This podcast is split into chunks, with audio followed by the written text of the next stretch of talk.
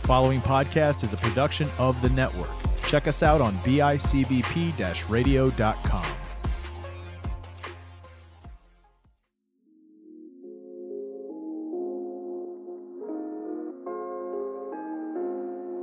Do you trust the process?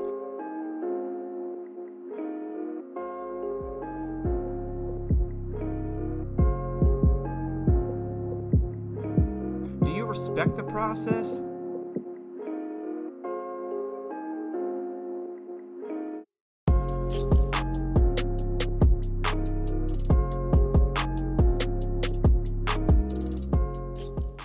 College football is back.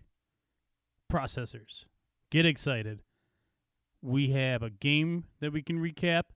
We have games on Thursday. We have games on Saturday. We are in full swing.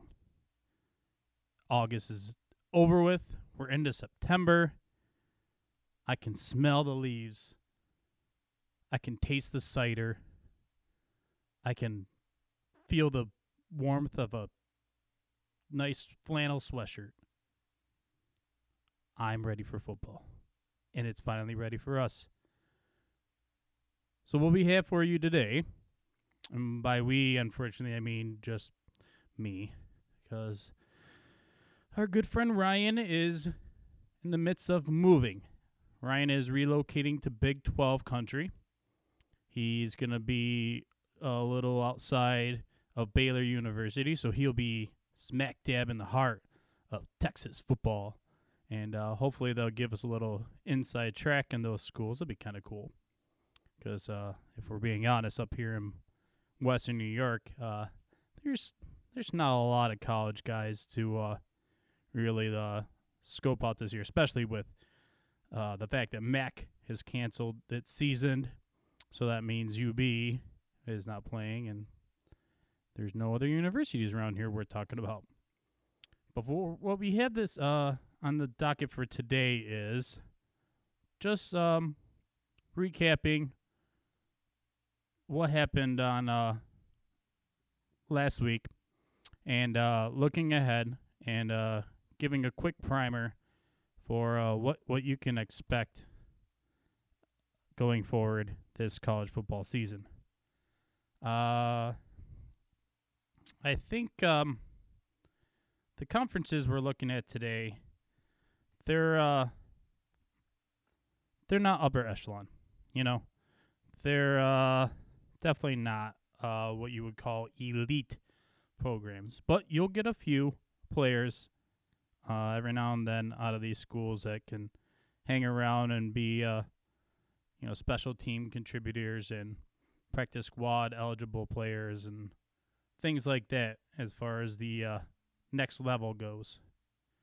So what we had earlier this week or last week, uh, we already had one game played, and it was Austin Peay and it was Central Arkansas.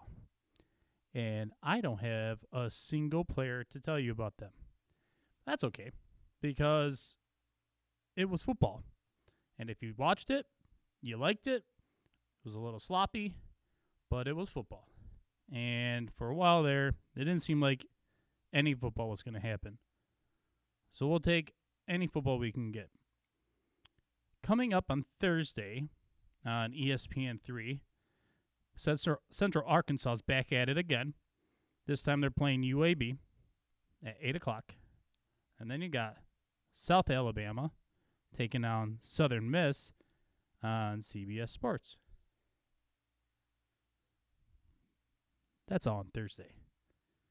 Nothing too big, you know. But once again, it's football. It's college football. It's real guys laying it on the line, banging into each other. Guys that probably won't contribute at the next level, but definitely something I'm going to look forward to tuning into. Then on Saturday, we get into a, a real full swing here. We got some, uh, I guess you could call them a step up in conference play. You have some Conference USA teams, some Ohio Valley teams, and uh, a, a couple independent teams, as well as the uh, American Athletic Conference, all getting, getting after it. You got Eastern Kentucky and Marshall at 1 o'clock in ESPN. You know, Marshall can give you a few uh, players here and there. Then you got Middle Tennessee State taking on Army. Army's been real tough program lately to play. Excuse me. Uh, not that uh, they're producing a lot of pro players, but it's a system you got to respect. Uh, they're gonna grind it out all four quarters. Uh, they play real tough on the line of scrimmage. You know, real battle in the trenches kind of team. Uh, got to respect uh, all the options and stuff they're gonna throw at you. Then at 4:30, you have SMU, a real old school for people that remember real old school college football program, uh, taking on Texas State, and they're favored by a lot, about 21 and a half points, and that's at 4:30 on ESPN. And you got Louisiana Monroe taking on Troy. Oh, I'm sorry, that's actually been postponed. Um, but uh, got Houston Baptist taking on North Texas and at 7:30. And we got Arkansas State taking on Memphis. Memphis is favored by 19. That's at 8 o'clock on ESPN. I'll definitely be tuning into that. Memphis puts out some good players. Um, you know, they get they get some real good uh prospects coming out of there. Um, I think that's probably the biggest game of the night. Uh, Stephen F. Austin and UTEP are going to tip off or uh, tip off kickoff at nine o'clock on Saturday, and then we got a Monday night standalone all by themselves banger. Got BYU and Navy. Navy's uh actually favored in this one. That's uh gonna be an eight o'clock kickoff on Monday. I think uh I think that's just about where we should start. We should start with these, you know, fledgling outside the normal realm, the top tier teams to get us primed for next week. Because next week is when you start seeing the ACC teams kick off, and uh, eventually we're gonna get some SEC teams kicking off, and I think Big 12 kicks off next week too. So definitely have uh, some stuff to look at there.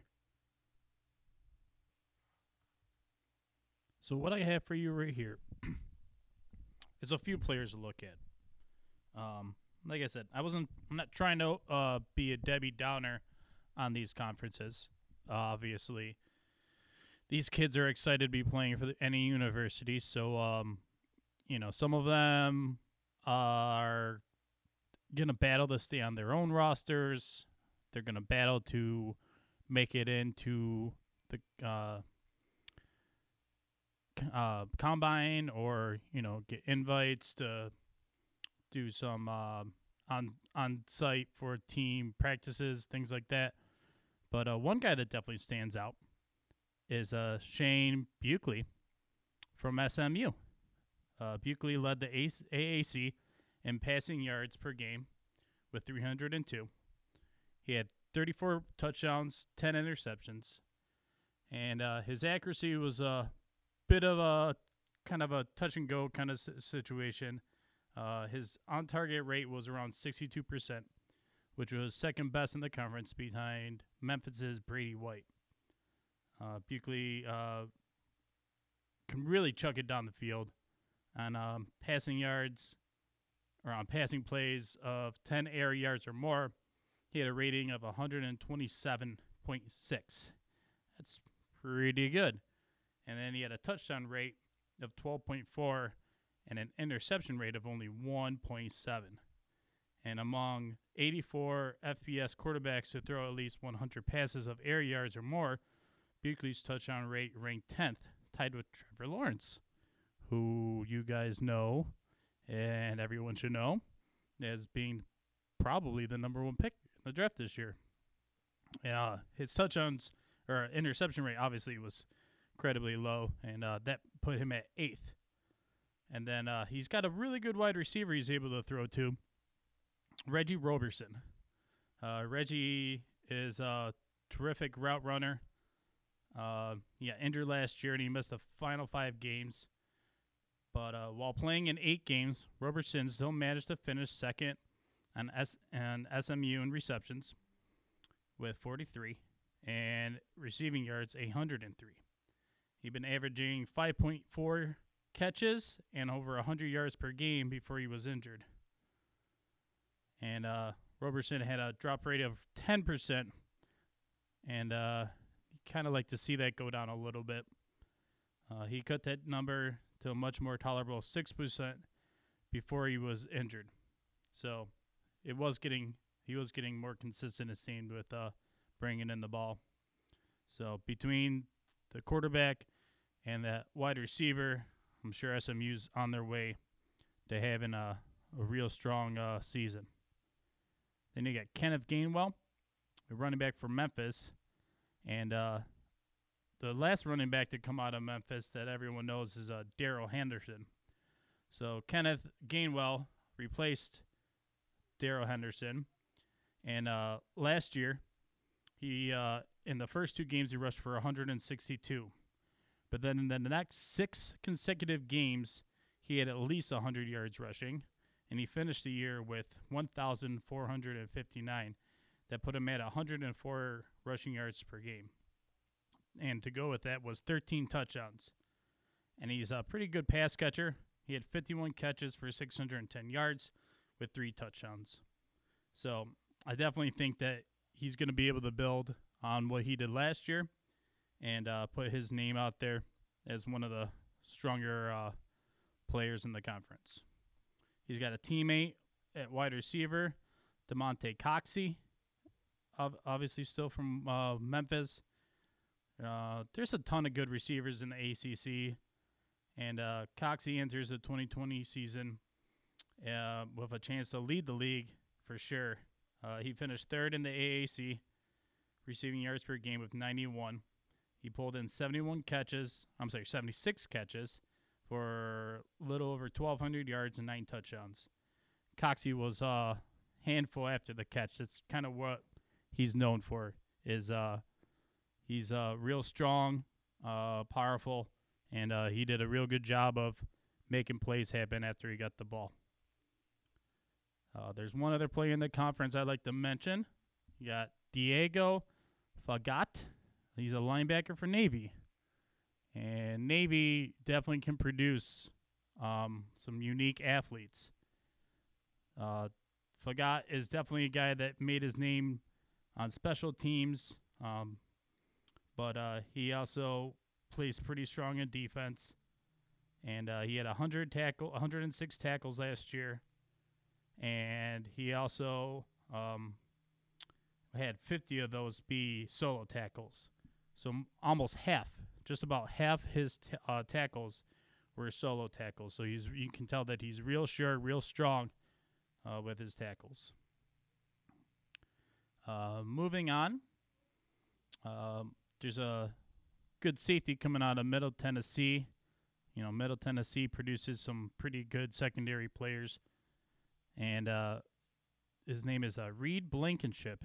He's a senior, and since uh, entering as a freshman, uh, he was named All Freshman Team when he started in nine of 13 games his freshman year, and he finished fourth on his own team that year with 68 tackles and two interceptions to go with it.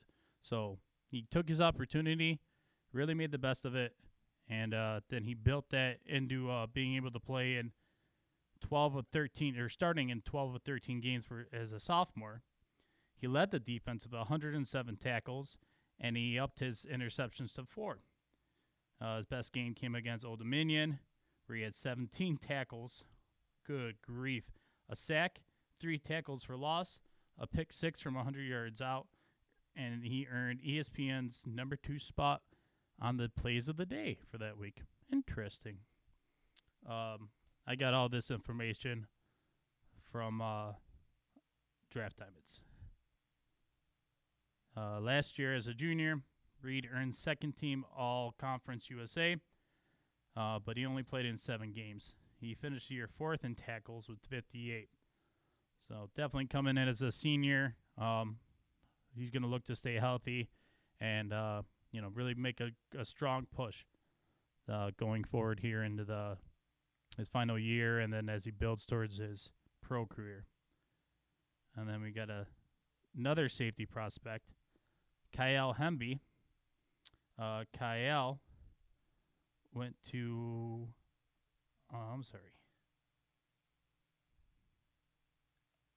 Southern Mississippi.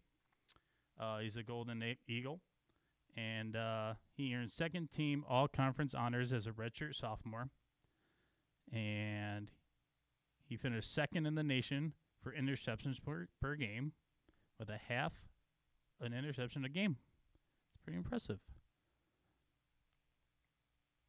Uh, he picked off passes in four straight games, and he tallied 51 tackles on the year, and he had 38 of those be tackles for losses. So definitely a guy that you can use uh, down in the box, a guy that can uh, bring out the edge and uh, try and wreak as much havoc as possible. So, not being Power Five, these schools, um, like I said, they are hit and miss a little bit when it comes to prospects that are real prominent, and um, you know they're gonna struggle at times to uh, beat the bigger schools, but maybe they don't play as many bigger schools this year, seeing as this is such a weird year. So that's what we got going on this week. You know, you have a, l- a few games to start looking forward to. And, uh, you know, he's, uh, Ryan's going to be missed, but he'll be back soon. And, uh, coming up, we have a pretty interesting show. Um, a guy that I definitely try and gather as much knowledge from. I pick his brain constantly on Twitter, and uh, I'm sure you guys will enjoy him too.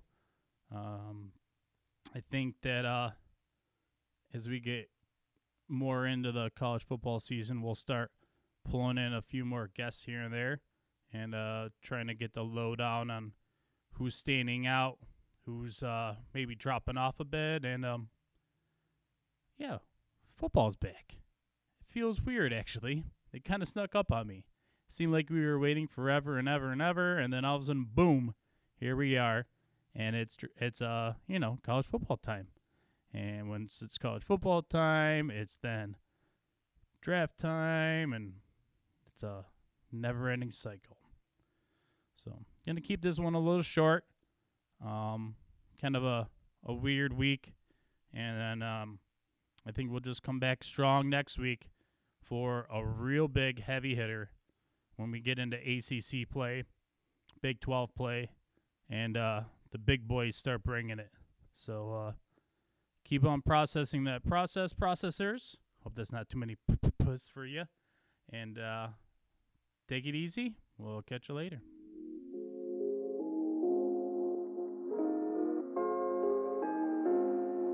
Do you trust the process?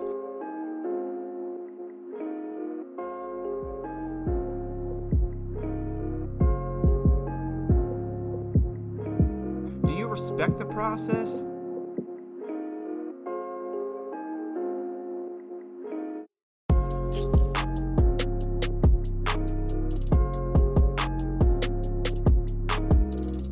What's up, processors? It's your boy Brian Finch here, doing a little solo project.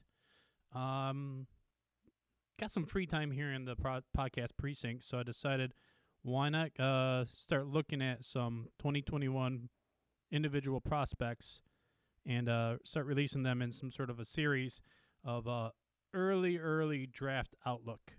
So the best way to start with that, I would think, is with the proposed number one overall pick, Trevor Lawrence.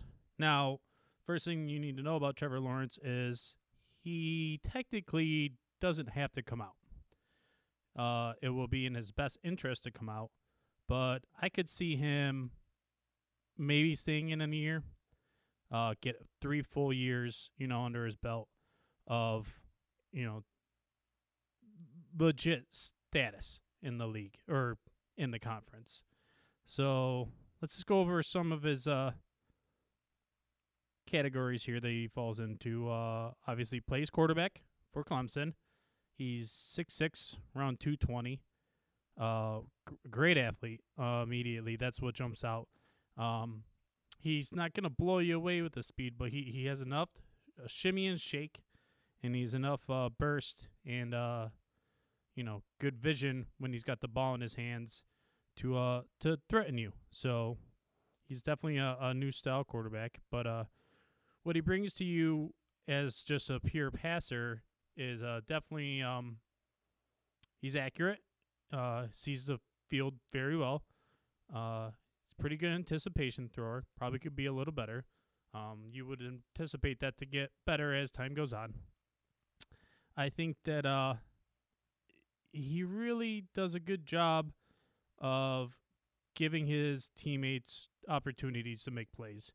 I like his trust of his receivers and the 50-50 balls. I really think that uh, you know he's he's got a good mindset about him.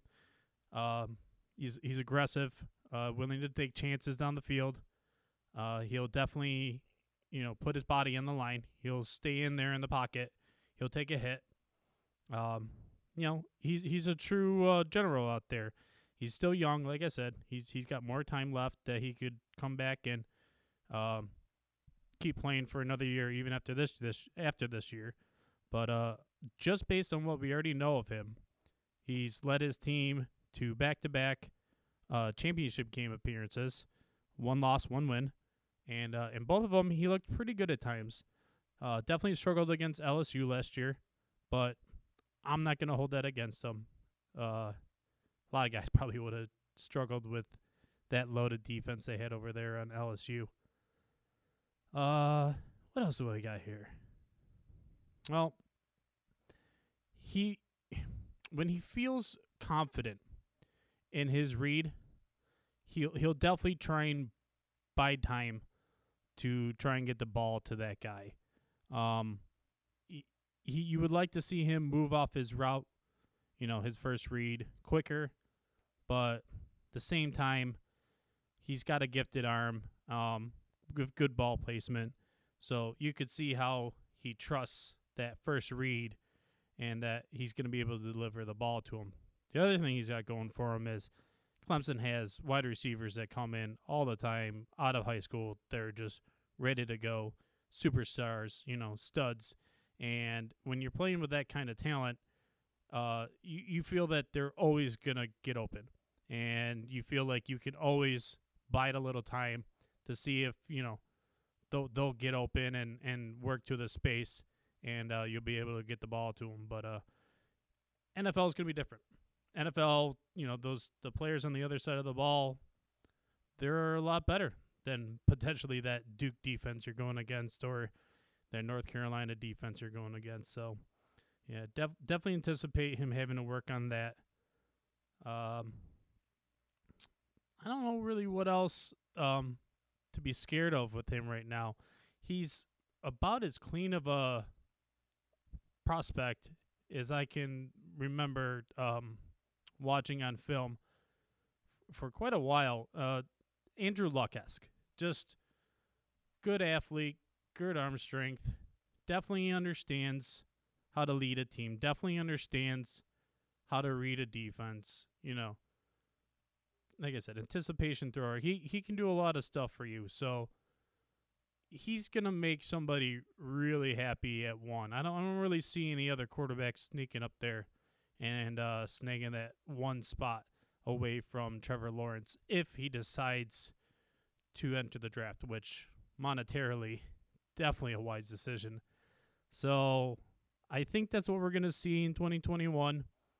Uh, the ACC's playing a schedule all within their own conference, so they have a, a mix of some decent defenses to not so great defenses, and Trevor probably won't get challenged the same way that you normally would if he was to be able to play a full schedule and be able to play against uh playoff schedule, you know, going up against an Ohio State or going up against, you know, an Alabama. We're we're not sure if that's going to get to happen or not. Definitely would love to cuz anytime that you can get a better look at a guy playing against a top tier defense, you'll take it.